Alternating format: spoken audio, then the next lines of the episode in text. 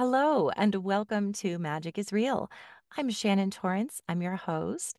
I'm a psychic medium and a lover of all things spiritual and metaphysical. Today, I have with me Louise Hamlin, and I'm going to tell you a little bit about Louise. Louise ha- was an ordinary person and who had an extraordinary experience. I'm going to read from her website so that I can introduce her properly.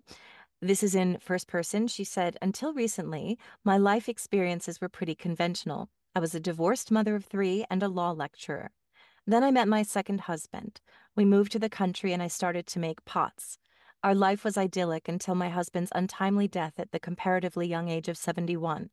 This was terrible. This was this was a terrible and heartbreaking loss, which seemed to leave nothing but devastation in its wake. But then slowly the grief became shot well, but then slowly the grief became shot through with threads of joy, because against all expectation, I started to receive signs and messages from him. My book, WhatsApps from Heaven Bereavement in the 21st Century, is an account both of my bereavement and of the amazing signs that I received and continue to receive up to this day. I had no belief in the afterlife until I received signs which, in my eyes, were quite irrefutable. Now I find immense comfort in knowing that consciousness survives death and I want to share my story to bring solace to others who are bereaved. Thank you so much, Louise, for being here. Oh, thank you, Shannon. I am delighted to be here. Uh, you are uh, so sweet. You are just a doll. Um, I, I, I am so incredibly sorry for your loss, but so happy that the reason you're here is that you have discovered that there is no death, that death does not exist. We are only in separate rooms. So I would love to hear about who you are, how you grew up, your background, what you may have believed as a child or a young adult in terms of your spiritual beliefs or lack thereof. Sure. Well, I was born in Manchester, which is a city in the north of England. And um, as a child, my parents used to go to the local parish church, which is Church of England. Um, I think the equivalent in the States is the Episcopal Church. Um, but uh, my parents had been through the war. My, my father had fought all the way through the Second World War. My mother had been a, a land girl. And I think that that had really affected their beliefs. So th- my father actually very rarely would go to church. I think he'd lost any faith because of the Second World War. And though my brother and I were brought up to go to church, it was not a big deal in our family. And it didn't really impinge on my life at all, the, the feeling of um, religion or spirituality. And um, yes, I I went to university. I I met the man who became my husband. We married. I became a lawyer. Then I had children. Um, and throughout all this time, I was always interested in religion, but I always had quite a lot of doubt as well. And I was never I was never passionate about it. Um, I divorced. I carried on lecturing and bringing up my children. Then I met my second husband, and that was mind blowing because that was such a wonderful relationship with such deep love. And after he died, I was desperate. And then when I started to receive signs, I realized eventually that there is life after death. And that has completely transformed my worldview. Um, I now know that there is life after death. I know that our spirits survive. And ah, my goodness me, what a difference it makes. I appreciate that so much, Louise. I too was more of an agnostic, at times atheist, and now that I do this work of mediumship where I do have evidence from the other side, as you said, I'm still a skeptic at heart, but I can tell you, I believe with 110%, I mean, conviction that there is life after after death. Now, it doesn't mean that you won't miss your partner every single day, that you don't have him with you in the in the physical, because that's such a deep bond that you have with a part with a romantic partner. But I do really welcome um, your insights that you're going to share because I know that there's so many people that have lost their person, and I work with a lot of them, and uh, it's or a child or a, a friend or anything, but I do really look forward to hearing your insights because I think it's so comforting to know that okay, they may not be here in the same dimension, but they're still there and you very much have a have a relationship. So uh, yeah, let's let's just start with your story and um, what happened. Well, so Patrick was diagnosed with stage four bile duct cancer, and it came out of the blue, and he was given three months to live, and he did die three months later. And when he was so ill and we knew he was dying, I mean, we were hoping against hope that we could find our way through, but we sort of knew really that he was likely to die. We discussed whether or not there was life after death. And Patrick said he didn't really think that there was, and that that was okay because you know, nothingness is nothing to fear. He said, if, you know, by any chance our spirits do survive, well, I think I've led a good enough life for it to be okay. And he had.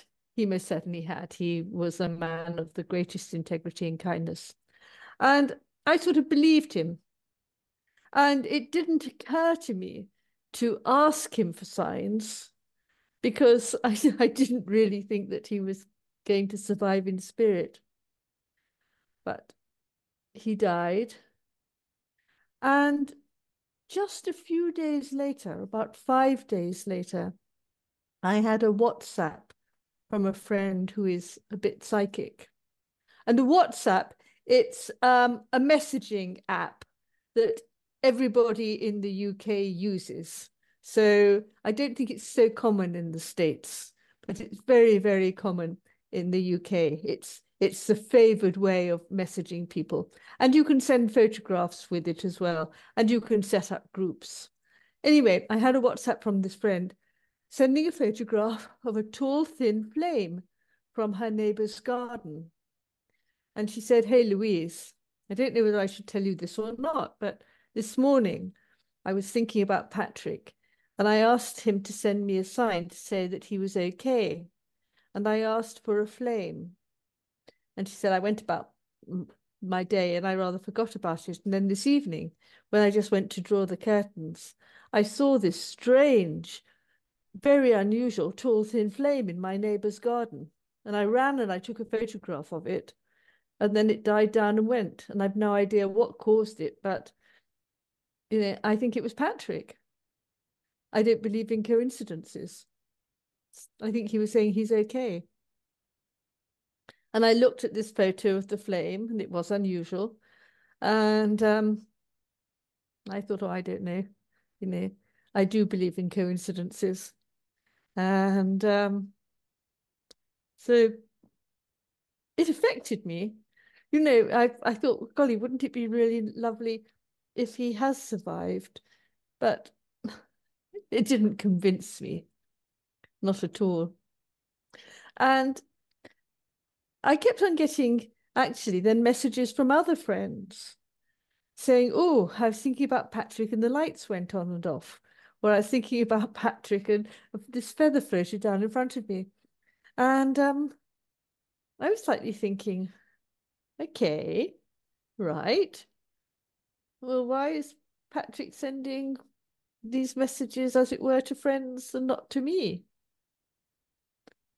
And looking back on it now, I think it was probably that I was just so deeply immersed in my grief. I I wasn't able to receive anything. Yeah. But what I did do was I went to see a medium. And again, I didn't really believe, but you know, hope against hope. And the first medium I went to see, uh, I was was not. It was not a very satisfactory session, and she couldn't tap into Patrick, and all I was interested in was was Patrick, my, my husband. Um, and in fact, she ended up getting a bit ratty with me because she kept on saying things. And I was saying, well, no, no. And um, so, anyway, that was not a success. And I'm telling you about that one because I then went a few weeks later to see another one. And that was amazing. And I'm really pleased that I didn't give up on the first unsatisfactory session with a medium. And I do think that, you know, you have to find the right medium for you. And um, I would say to anybody, if you're interested in seeing a medium and the first one doesn't click with you, don't give up, try, try again. And the second medium was extraordinary, quite extraordinary. I found her on the internet and I phoned her up. I said my name was Louise. I did not give her my surname. And I said that my husband had died in February and I would like to go and see her. And she lived about one and a half hours away. So, you know, she was not local. Um, and she said, okay. And she said, Oh, um, he died in the middle of February, didn't he? And I said, Yes. And this was the conversation on the phone, and all she knew was that my name was Louise and her husband had died in February. And then she said, Oh, he died on the 16th of February, didn't he? Wow. Yeah. And I said, No. um, yeah. And I said, No, he didn't. He lost consciousness on the 16th but he died on the 18th. And I loved it really because she said with huge assurance, no, no, he's telling me he died on the 16th, and that's what I'm writing down. Mm-hmm. And I thought, well, actually, I can understand why he thought he died on the 16th because he'd lost consciousness then. Yeah. And I also thought, how did she know that?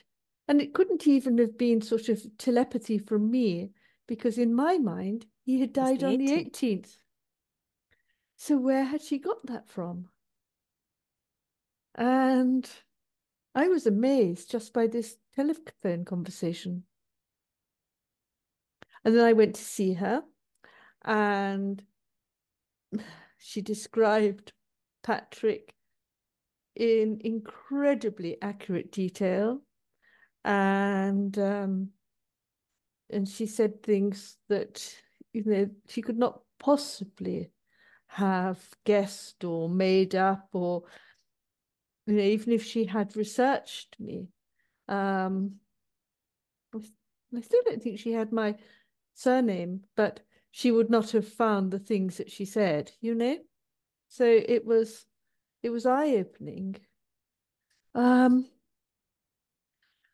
and so I sort so a bit of me began to think, well, maybe, maybe she did somehow make contact with my husband's spirit.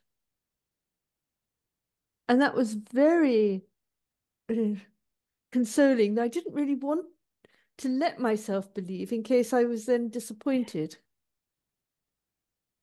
Um, I was, you know, still in quite a state. And so anyway, so somebody suggested that I should ask for I should ask Patrick for a sign. And I was going to be getting a train the next day. So I asked for a feather on the train. And the next day I got on the train and the carriage was quite crowded. But I saw a couple of empty seats at the far end. So I whizzed up and sat down on one of the seats. And I glanced at the other seat next to it, and there was a feather.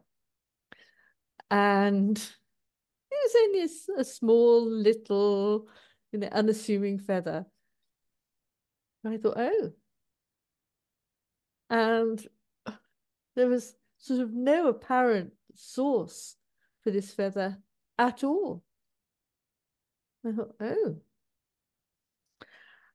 And um, and then I started to, from then on, I started to receive more signs. And you know, I had lights going on and off. I had one night, I was lying in bed. It was the middle of the night, when it's about two o'clock in the morning, and I couldn't sleep. And I was thinking, oh, Patrick, you know, why did you leave me? Um, and suddenly there was the most terrible sort of thump noise just outside my bedroom door. I was terrified. And, you know, the house was empty apart from me. And I couldn't think who was there or what had happened. And I lay quite rigid with fear, quite petrified. But then there was no more sound. So in the end, I very bravely turned on the light and sort of crept out to see what had happened. And a book had flown out of the bookshelves, which were on the half landing outside my bedroom door. And this book had flown from the top bookshelf and it had flown with obviously great velocity onto the onto the carpet, and that had made the thump. And there was absolutely no fathomable reason for this book suddenly to have flown out of the bookshelves and with such velocity as well. And I thought, oh, I think Patrick's telling me that he hasn't left me. Yeah. So, yeah. I know there's, there, I was going to say there's more to this, but I'll just say one thing. Uh, and this is because I think it's important for people to know what, especially when they're in grief. I loved, I really appreciated what you said about if you go to one medium and it doesn't click, try another one. Sometimes I'll speak from, um, and I'll speak from experience. First of all, if I can't connect, I'll always give you a refund for one thing. Um, and, but so, so don't let those types of things get in the way of you being able to receive these messages that that you need. But sometimes someone is in too much grief at the moment, and so they're, they're just sort of blocked. Sometimes it's too soon. Sometimes, and in some cases, there's just not a strong need. Um, and I find that the strongest ones are when you have the greatest need, but not right in the middle of your grief. Sometimes doesn't mean you can't connect. Does not mean that at all. Um, you know, where it's not a perfect science. So I, I really appreciate that you said that. I just want to stress that again because I don't want people to miss out on the most beautiful messages from your loved ones that can bring you so much comfort and peace. So thank you for sharing that too. Uh, the feathers, I ask two spirit guides for feathers. And sometimes, yeah, it's like a teeny tiny little one. Sometimes it comes from a down coat or something where it's like a little, little one. Doesn't matter what it is. Spirit, make sure that for however it works, there's a hole in that person's coat so that it slips out at just the right time for you to receive that message. Well, I've I've received quite a few feathers over the months, yes. Yeah. Um, and actually, what's really strange, Shannon, is none of them have ever had an obvious source. Yep. Which I find, you know, really same quite extraordinary. Sometimes inside the someone's house on the staircase or something, there's just a little feather sitting there. And I could, and I, I was talking to somebody on the train again, as it happens. Um, we were sitting opposite each other, uh, and there was a table between us, and we got to chatting, and um, it turned out she was a widow as well, and um, we chatted about things generally, and then I I said very very sort of cautiously, uh, "Have you received any signs?" And she immediately launched into the story of the sign that she had received from her husband. And then she asked me, and I told her about some of the less extraordinary signs. Um, and as I was talking, she said, Oh, look. And a feather yeah. floated down and landed on my book, which was on the table in front of me. And she said, God, did you see that? And there oh. it was. And there was no source at all for this feather. Oh, that's so beautiful.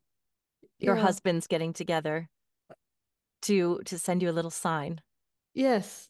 Yeah. Yes. But then the most the the signs which then really convinced me were the WhatsApps, yeah. which is these messages. And the first one, sort of, I found on my phone. It was a few months after he had died. And I had left my phone in the kitchen and had been out of the house. And the house had been silent and had been locked up. Nobody had been in the house. And when I got back, I discovered that my phone had somehow, of its own accord, opened the WhatsApp app and then opened the um, connection with Maria, who was a medium that I had consulted, and she had she had had a very close connection somehow to Patrick. Um, and my phone had filled the message box with words and words and words and words. And I had no idea how it how that could have happened. Um, and I was going to delete it all. And then I thought, well, I'll just send it to Maria and see what she thinks. And so I said to Maria, hey, yeah, I just found this on my phone. Um, what do you think? And she replied, I have no idea at all. Um, and anyway, the next day, she then WhatsApped me and said, Hey, Louise, look what I've just found on my phone, ready to send to you. And again, I've no idea how it got here. And again, it was words, but the words were more coherent this time. And um, three times it said, Darling, it's me. And I, I always called chills. him. And and you know, he always called me darling. Um yeah.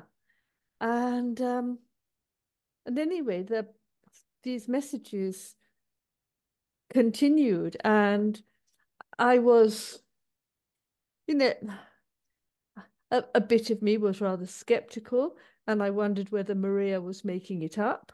Yeah. Um, I didn't think that she was because she was a, a very nice, ordinary housewife and mother. And she sort of did mediumship as a sort of a bit of a a public duty? Well she felt she had the gift she didn't do it for money let me put yeah. it like that. Yeah. She she did not do it for money at all. Um, and um, she had sort of she obviously did somehow have a connection with Patrick she'd had all sorts of orbs and things um, from him which she'd photographed and sent to me and whatever so anyway, I sort of slightly I tested her because some of the things that came through in these WhatsApps, I said, "Oh, do you know what that means?" And she didn't have any idea, whereas I actually knew what the significance was. So a lot of me was believing, but not all of me. And then one day I was walking on Tooting Common in London with my dog, and the phone was in my pocket. And when I got back to my son's house where I was staying, I pulled the phone from my pocket. And my phone told me that I had created two WhatsApp groups at six minutes past 11 that morning. One consisting of Patrick and me, and one consisting of Patrick, his daughter, and me. And they were sort of properly labeled one called Hamlin's, one called Hamlin Family. And I knew that I'd not done it. Um, I knew that at six minutes past 11, I'd been walking on the common with my dog. And I knew that it couldn't have sort of, you know, the phone couldn't have been jiggled and done it. I didn't know at the time how to create a WhatsApp group, and it's it's complicated enough. It could not have happened by accident. Yeah. And I looked at the phone and I thought, my goodness, it must be Patrick. And and it was that that made me realize that yeah, Patrick could manipulate WhatsApps, these sort of texts. He could manipulate them somehow and he could send me messages. And it was his daughter's birthday that day. And I think that he included his daughter in a group as a birthday present to her, saying, Hey, you know, my spirit is still here. Yeah, that's incredible. And yet it is credible because spirit does have the ability to manipulate their energy. We're energy. So they have the ability to manipulate energy, technology, play songs for you, uh, create static on TVs, uh, and it sounds fantastical, but what's the explanation? Yeah, I mean, I read a lot yeah. and I found quite a lot of evidence that um, spirit can send emails and even phone calls um, can dial. Yeah. You know, and and people have experienced these things. Um, and I guess that spirit does somehow keep up with technology. And in England, in most of the world, actually, you know, WhatsApp is the favorite method of communication. And so Patrick used WhatsApp. Right. Yeah. Another extraordinary thing was I was playing bridge, which is a card game.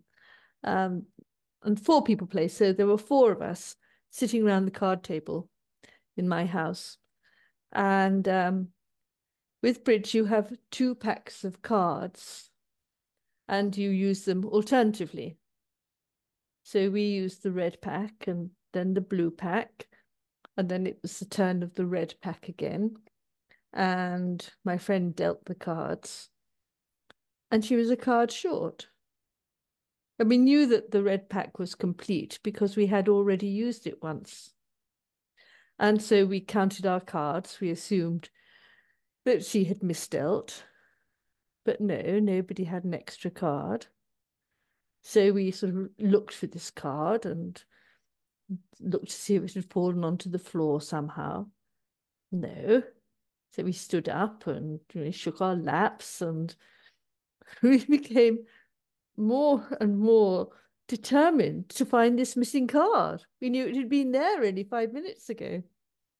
We couldn't find it anywhere. So then one of my friends who knew about the signs I'd been receiving from Patrick said, Oh, I bet it's Patrick. I bet it's a heart. So um, we looked to see which card was missing. And it was the Nine of Hearts. And so my friends said, The Nine of Hearts, is, is that significant? And I said, Well, no. It had been the Queen of Hearts or the Ace of Hearts. Yeah, I'd have taken that. But I don't know why it was the nine of hearts. Um, anyway, we had to get a new pack of cards to resume the game. And a couple of days later, I told a friend about this because it was bizarre. And she said, Oh, Louise, she said, the nine of hearts is like the nine of cups in tarot. And the Uh, nine of cups in tarot is the most wonderful card. And it me means really deep and everlasting love. Patrick couldn't have sent you a nicer message. right. That is very sweet, Patrick. Yeah. And of course, the funny thing is, he wouldn't have known a thing about tarot when he was alive. Right. He didn't even know there was an afterlife. No, That's wonderful. Now, how long did these, the WhatsApp messages, was that something that continued or is that it, just, yeah. it continued for um a year, well, up to two years. I mean, they became much less frequent, but then still very occasionally um, I would get one. Um, I think the last one I had was probably sort of mm, two and uh, maybe two and a half years after he died. And what would they say? I know that you said a lot of them were just Yes, words, but then there'd be a message within, a yes, message within. yes. And so he sort of said things like, "Oh, the happiest years," you know, Oh, and wow. I know, and um, he's oh his his very last message said, "I can hear you, please hear me." Oh my gosh, I just got the biggest chills. Yeah, And that's actually, I want to speak to that as well. I can hear you. Please hear me. There's so many, oh my gosh, that's beautiful. Wow. There's so many people that say to me, I don't feel the person, I don't see them, or I don't see them, I don't feel them. Why aren't they giving me messages? And what I tell them is they're always giving you messages. We're often missing them. They're so subtle. I think that before I became a medium, I've assumed that mediums sort of, when they said your grandfather's standing next to you, I would think they saw the grandfather. Now, some people do. I don't. I would think that you would hear things so clearly. Well, I know from doing mediumship myself, it is the most subtle communication. You ha you have to really be very still to hear the messages because as I think it was you that said either in this interview or another one that it sounds just like your own thought. So, or something I was listening to this morning. I don't know. But it's it sounds exactly like your own thought. So you may miss it because you have thousands of thoughts a day and they just become sort of white noise in the background. But when you tune into them intentionally, and I would say don't search, don't look too hard because then you're just straining to hear it. It falls right in. The messages that come to me, I sometimes strain too hard to hear them and then I miss them because I'm working. It's not about working, it's about allowing, less forcing, more allowing. So the messages will come in, but it's like a breeze. It's just like a soft breeze. It's kind of sometimes the the most quiet, it's just sort of a quiet voice, but it's there. They might be saying something to you, and you just sort of, there's so much uh, chatter in our heads in the world. So it's often about keeping still. And sometimes it's not. Sometimes it's you're having a conversation with another person. So I'm speaking to you right now, but I'm also becoming aware of, I don't know why I point here. In the back of my neck is where I sort of imagine it. It's like my, my also paying attention to my subconscious as I'm speaking to you. And that's sometimes when there's conversation happening, the messages come through the most clear. Um, but it's intention. And it won't always be that that tangible feather falling down. It won't always be the bird tapping on the window. I did a reading the other night where I said, he's showing me a bird tapping on a window as a sign from him. She said a couple of days after her husband passed, she heard tapping on the window, went up and there was a dove tapping on the window. And and she and I said, and that was, she goes, I know it was him. I knew it was him at the moment. And so it's those little things where it's like, ah, oh, that damn bird. You know what? Get out of my yard. You it, lay. Maybe the bird has something to tell you. And your husband isn't in the bird, but your husband is motivating is nudging that bird to go tap on your window. Um, and sometimes it won't be that clear. And sometimes your grief is too big, and sometimes spirit wants you to take the time to grieve because they don't want you to be codependent with them in healing from your grief. That you can only feel better if they speak to you. You'll only feel better if you get a sign. Sometimes you just need to feel the pain and cry it out and get that out before they'll start chatting with you. Not always, but that sometimes is why. They don't want to interfere with the grief process and prevent you moving on. I think that what you say about sometimes you just need to feel the grief, certainly that was very true for me. And I let myself feel the grief. And really, for two years, I was sort of grieving deeply. Um, but I think it was really important that I let myself do that and I didn't try and rush it. Yeah. Because it does mean that now I've come to terms with what happened. And, you know, I am happy again. I never thought I would be. I am not living the life that I expected or anticipated or wanted. Mm-hmm. But the life I am living is now a happy, fulfilling life. And and it's and it's certainly enhanced by my feeling that Patrick is still with me. Yeah. Um, but I don't think that I would have got to this place if I hadn't let myself really grieve. Yeah. Let's talk about that a little too, because I think, well, there's so many people. We've all lost somebody close. Um, and we talk a lot about on this podcast from the spiritual perspective, um, you know, about the connections that we have with our loved ones in spirit. But what do you think? I mean, apart from just, not even apart from, what, what would you say is are things to keep in mind just any kind of general wisdom that comes to mind for you for people that are in grief how to cope well i don't know if this is general wisdom or not but how i how i coped was and i was in a terrible state. I mean to start with i could not do anything. It was all i could do to get up in the morning and brush my teeth. You know that was an achievement. And very luckily, friends and family, my children and my neighbors were wonderful. And they sort of they fed me and they turned up with meals and things because I didn't have the wherewithal to to shop or to even prepare a meal or to think about it.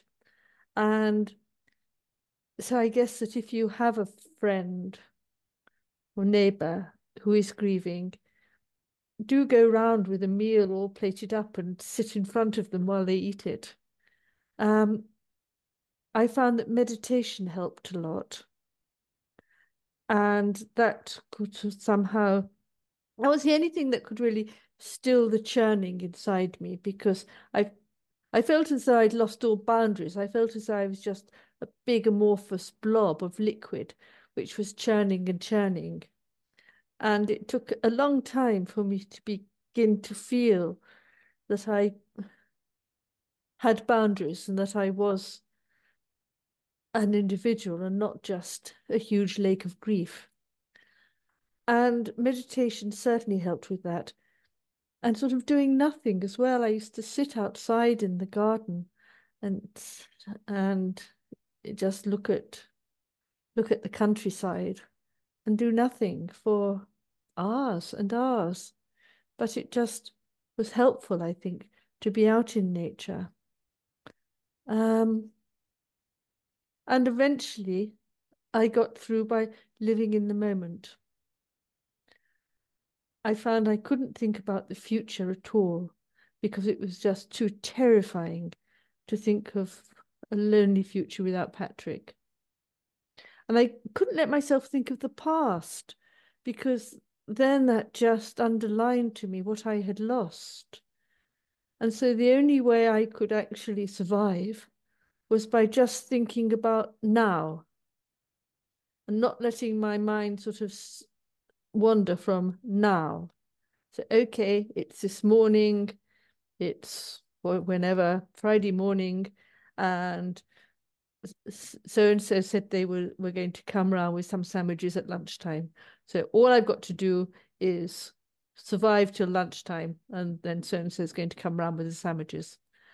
And that was how I did it. I just broke the day up into little chunks, and I just thought about that chunk. And then very gradually, very, very gradually, I was able to start thinking about a whole day. And then very gradually, I could think about the week. But it was a slow process. Yeah. I think that's that's about right. I think that it, it really amazes me how we're designed this way as human beings that we're we're designed to love, to connect, because that keeps this from a biological standpoint it's what keeps the species alive. So you know that community that love that intimacy the oxytocin that's released when you're in love with somebody that connection. Well then unfortunately when that's broken we are in immense pain and i always think why uh, do we have to go through that because it doesn't end it just i think you learn to cope and walk alongside grief. And what a what a long process. It it's not like there's ever going to be a day where it isn't there, but you slowly adapt and change and find new ways to find that comfort again or that joy. And I love that your message about being present. It's the power of now, the concept of the power of now. If you think about the past, well, then it's, you know, you're depressed. If you think about the future, you're anxious. So it's a constant practice to stay present and right in this moment, I am safe. I have breath.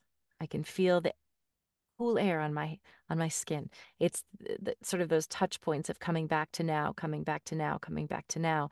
And but it just always amazes me that it's like even with uh, breakups, uh, you know, relationship breakups, you're like, I was fine before I even met this person. So why am I in so much pain now that they're not in my life right now?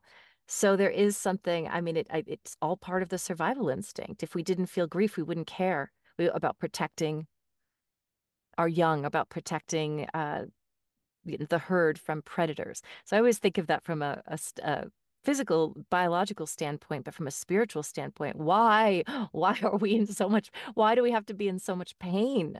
Why is it so hard and so painful? Yeah and and i mean i guess that grief is the price you pay for love. Yeah. And um you know the love i would rather have the love than the grief mm. than not have had the love yeah I've said that uh, so many times myself. Yeah. But yeah, it's agony. And the the brief my my grief now. I mean, I was saying a, a few minutes ago, I'm now happy, which I am, and my life is now happy and fulfilled again. That doesn't mean that I don't miss Patrick. I've I've got a stone of grief inside me, and it's part of me now. It's who I am, and I am Patrick's widow, and that's very much who I think of myself as. But the the stone, if you like, is now rounded. It doesn't have sharp edges. And just very, very occasionally, I will come across a sharp edge, you know, and very occasionally I will still get a pang. And I suspect that that will carry on for as long as I'm in this life. But that's okay. Yeah. How do you now, as you've learned to to to start this new life, this new chapter of your life, as Louise, without Patrick in the physical form, do you intentionally, how do you sort of incorporate him into this new world of yours? Well, I love it when people talk about him. And I, I live in a, a village, and everybody in the village knew Patrick. Um, And a lot of people still will talk about him, which I really love. And they'll say, you know, we'll be talking about something and they'll say, oh, well, Patrick would have you know, really thought that was great or would have that would have made Patrick mad. And and I love that. And I do that too. So I will say, oh golly, you know, that's brilliant. And golly, Patrick would have thought that was wonderful. And I really like still just mentioning him casually, but you know, still making him part of the conversation. And and I talk about him quite a lot, not in a morbid way, but just just because I feel that he is still present. And he he did have strong opinions about things. And you know, I like to I like to bring them up. Yeah. And how what kinds of signs are you receiving from him now? Well, not I don't receive many signs from him now. And I think it's because he now knows that I know yeah how much he loves me and that he is still around in spirit. Um, and so, in a way, the signs I receive now are far more subtle. I will often, if I'm lying in bed, I'll often feel him beside me. And it's just, I just have this lovely feeling that he's he's there. Yeah. He's sort of lying next to me. And yeah. sometimes and sometimes when I'm driving, and he was always terribly rude about my driving, and he you know, he didn't like being driven by me. He was a sort of typical man and wanted to do the driving. But if I was driving, then he would sort of, you know, go, oh, "You're in the wrong gear," and um, we tend to have manual cars in the in the UK and things like that. But sometimes, when I'm driving and it's tricky, I almost feel I can feel his arms in my arms taking over the steering. It's very strange, but I do feel it. Yeah. And I feel that he's thinking, oh, I think this is a bit too tricky for Louise. I think I'd better intervene here and just take control of the steering wheel and get her through this difficult bit. I'm sure that's right. Yeah. Mm. That's beautiful. I thank you so much for sharing your story because I think that, as we talked about, grief is very heavy. It's very difficult to get through. And it's not even easier because we receive these signs or because we believe or have faith in in the afterlife. But it does help. I think it does really bring hope. And Laura Lynne Jackson, the medium, said that life is just a stage play. And after we die, we all meet up backstage again. And I think that's a really beautiful idea that here it seems eternal that we're in separation, but there really there is no separation, that we are always together. Sometimes we just have to spend some time in different dimensions, in different forms, in different vibrations. Yes. Yeah. Yes. No, I have no fear of death now at all. Oh, good. Uh, yeah. And I know that when I do die, my spirit will be re- reunited. Oh, yes. Patrick. Oh, absolutely, it will. And you've said so many beautiful things, but I like to end each episode asking my guests, what is it that you want people to know, whatever comes to mind? Well, I just want people to know that there is an afterlife and that our loved ones do survive in spirit and that we will as well. So I think it's very consoling because if you've made some wrong choices in this life, if you sort of feel that this life has been a bit of a failure or a bit of a, you know, a, a mess, you can console yourself by thinking, but actually, this life is only a very small part of my whole existence. So it's not such a big deal after all. I love that. And it's, I believe that as well. Louise Hamlin, thank you so much for joining us. Uh, your book is available on Amazon, but we can also get it on your website, um, which I will have below. Is that correct? It'll give you links to buy the book there.